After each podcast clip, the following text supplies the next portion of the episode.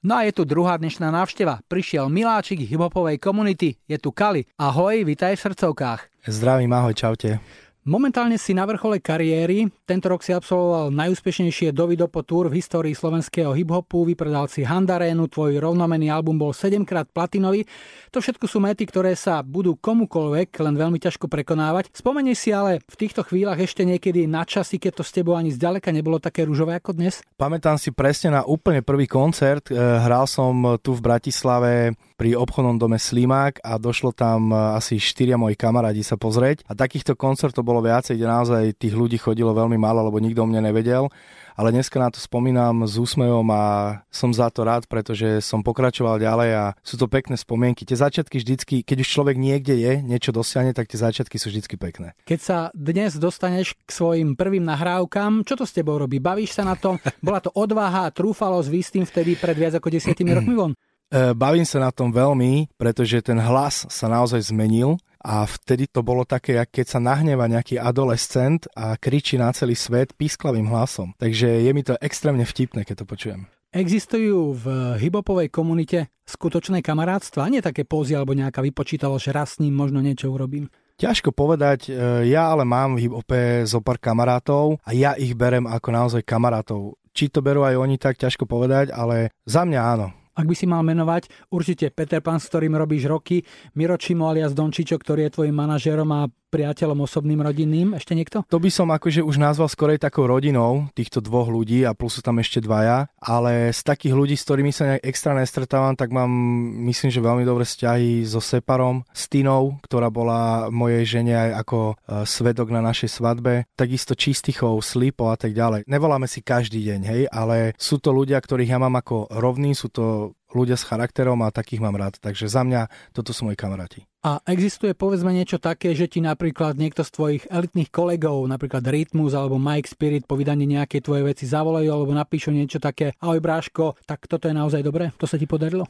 Pamätám si iba raz, keď vyšlo veľa slov, pesnička veľa slov, tak uh, Rytmus mi napísal, že je to dobrá vec. A vtedy sme ešte nemali nejaký taký vzťah, že sme sa tak evidovali a až potom napríklad nastala tá spolupráca, ktorú sme mali. Ale není to ako bežné, že by si takto interpreti medzi sebou dávali, že wow, toto je super. Aj keď ja som to jeden čas robil, ale som si povedal, že náčo, keď to je asi všetkým jedno. Ako sa vyjadruje v komunite rešpekt niekomu, uznanie? Tak ja som vždycky bol za to, že ten rešpekt sa vyjadruje e, presne t- takýmto rozhovorom, že toho človeka spomenieš, povieš jeho meno a povieš, že áno, tak tento človek má kvality a je pre teba v podstate takou špičkou toho celého. Že človek tam nestáva sám seba, lebo je strašne veľa reperov, ktorí hovoria, ja som ten najlepší, ale ja si nemyslím o sebe, že som najlepší, čiže sú ľudia, ktorých e, mám rád, ktorých rád počúvam, si myslím, že sú lepší odo mňa, spomeniem ich a myslím, že to je vyjadrenie rešpektu. Ako to máš s ľuďmi, ktorí sa kedysi do teba vo videu navážali a častovali ťa všeličím, čo sa tu nedá ani citovať? V ten daný moment je to ťažko prehryznúť, lebo emócie s človekom lomcujú a je to naozaj také, že prečo, prečo sa to stalo. Ale s odstupom času je mi to jedno. A dneska, akože ja som človek, ktorý odpúšťal nezabúda ale dneska už mi to je úplne jedno, pretože mám doma rodinu a vždycky si poviem, že OK, tak toto je proste ten zmysel môjho života a nejaké také zbytočné veci ma nezaujímajú vôbec. Nadávky a vulgarizmy, to je už dá sa povedať v hibope štandard a klasika. Ty sa ale v tomto smere dosť mierniš miernim, aj keď takto, keď vydáme na internet pesničku, tak v poslednej dobe vždycky ju vyklinujeme. To znamená, že vždycky tie nadávky vypípame, pretože ten YouTube si môže pustiť hocikto.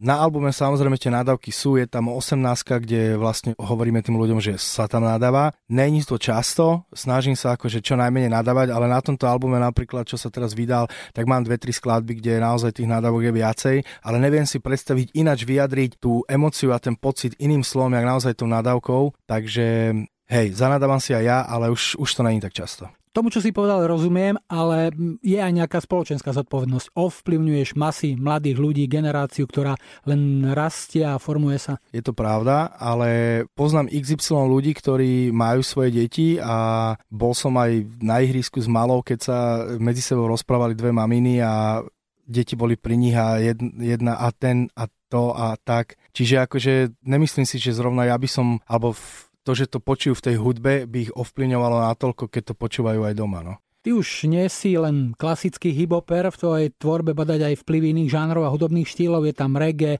reggaeton, dancehall, robil si s Ivanom Taslerom, čo je roková star. Kam až chceš zájsť? Tak ja mám strašne rád, keď sa tie žánre hudobné spájajú a tým pádom sa spájajú aj ľudia a človek spoznáva úplne niečo nové. To znamená, že ja som ochotný zajsť hocikám, kde to budem cítiť, že wow, že toto je super. Napríklad som nikdy ešte nespojil tie hibopové prvky s folkom a mám rád folkovú hudbu, extrémne mám rád country hudbu a vyrastal som na 80 rokoch, 90 rokoch. Čiže ja som taký človek, ktorý som rád, keď to môžem spojiť a dokonca keď sa môžem aj v dobe vrátiť a naozaj ľuďom priniesť niečo, čo už sa bežne dneska nerobí. Dneska sú moderné zvuky a ja zase tie zvuky nejak nemám rád. Ešte si sa nedostal do pozície skupiny Elán, ale máte predsa čosi podobné. Aj ty, aj oni ste už niekoľkokrát dohlasovali koniec kariéry. Mohli v tvojom prípade za takéto úvahy také tie tvorivé krízy, ktorými si sa netajila a ktoré z času na čas doľahnú asi na každého, kto tvorí akúkoľvek hudbu? Ja som to aj nazval, že som proste totálne vyhorel, nevedel som napísať text, ktorý by pre mňa mal zmysel a za ktorý by som sa nemusel potom hambiť. Takisto som bol fyzicky unavený, pretože my koncertujeme od roku, myslím, že 2012 non-stop, každý víkend, jeden víkend v roku máme vždycky voľný, takže už som sa naozaj cítil tak, že treba dať pauzu alebo nejaké nové impulzy, tie impulzy neboli, tak som si povedal, že skončím, že už to nemá význam. Potom sa mi narodila dcéra, mám krásny vzťah, oženil som sa a proste to sú nové veci, ktoré mi povedali, napíš toto na papier, napíš toto na papier a zrazu z toho vzniklo 15 pesniček. Samozrejme aj nejaké tie situácie životné, e, rozchody medzi kamarátmi a tak ďalej. Takže fúr je o čom písať a našťastie viem to dať na papier tak, aby to ľudí bavilo. Dokedy to už neviem, ale áno, je to pravda, toto nás s Elanom spája. Tento rok bol pre teba naozaj vynimočný vo viacerých smeroch, povedal si. Tá hudobná stránka, tie úspechy, to je jedna vec, ale v súkromí e, oženil si sa, cerka sa ti narodila, takže hodnotíš to ako asi najlepší rok v živote? Rok 2019 sa zapísal v podstate tak v celku, keď to zhrniem, čo sa týka rodinného života, čo sa týka hudby, tak vlastne to bol najúspešnejší rok a myslím, že už žiadny rok neprekoná. Začiatkom novembra vyšiel už tvoj desiatý album, ale ne aj s rovnomenným videosinglom. Boli ale také roky, že si stihol vydať aj po dva albumy. Tento rok to už asi nestihneš, ale čo ten budúci? Čo máš v pláne? Čím chceš ešte prekvapiť? Akorát sme sa bavili s mojím manažerom, že budúci rok bude asi prvý rok, kedy nevydáme album, pretože chceme vydať album mladej kapele Terapia, s ktorou teraz spolupracujeme. Chceme vydať album, e, druhý album Cloudy, s ktorou robíme. 1. decembra vychádza album, budúci rok by je mal vysť ďalší. Čiže budem robiť nejaké single, možno, že nejaké EPčko by som chcel strašne spraviť nejaké letné proste pesničky, naozaj len letné pozitívne veci, bez nadávok, tak možno, že to, ale k tomu si musím sadnúť s mojim manažerom, ale zatiaľ tie plány sú naozaj postavené len na singloch a na tom, že sa ideme venovať niekomu inému. Aj keď sa tvoj odchod do scény odkladá, raz to určite príde. Uvažoval si už niekedy tak vážne nad tým, čo by si robil po odchode do hybopového dôchodku? Rozmýšľal som nad tým a nič kreatívne ma nenapadá. Myslím si, že ja nejsom uh, taký vodcovský typ, aby som sa mohol stať nejakým šéfom v nejakej svojej vlastnej firme alebo tak. Ja si myslím, že nemám na to, aby som nejak e, cepoval nejakých zamestnancov pod sebou. Uvidím, že čo sa bude dať robiť. Mám kopec kontaktov, kopec kamarátov, ktorí snáď by mi v tomto pomohli a nemal by som problém sa vôbec vrátiť naspäť e, k šoferovaniu, lebo som osobný šofer na ministerstve obrany 8 rokov som robil alebo do hociaké práce. Není pre mňa proste práca niečo, že toto robiť nebudem. Mám rodinu, treba ju živiť, takže. Blížia sa Vianoce. Spomenieš si na tie najkrajšie, ktoré si zažil ešte ako dieťa, na darček, ktorý ti rozžiaril oči, sníval si po niečom a prišlo to?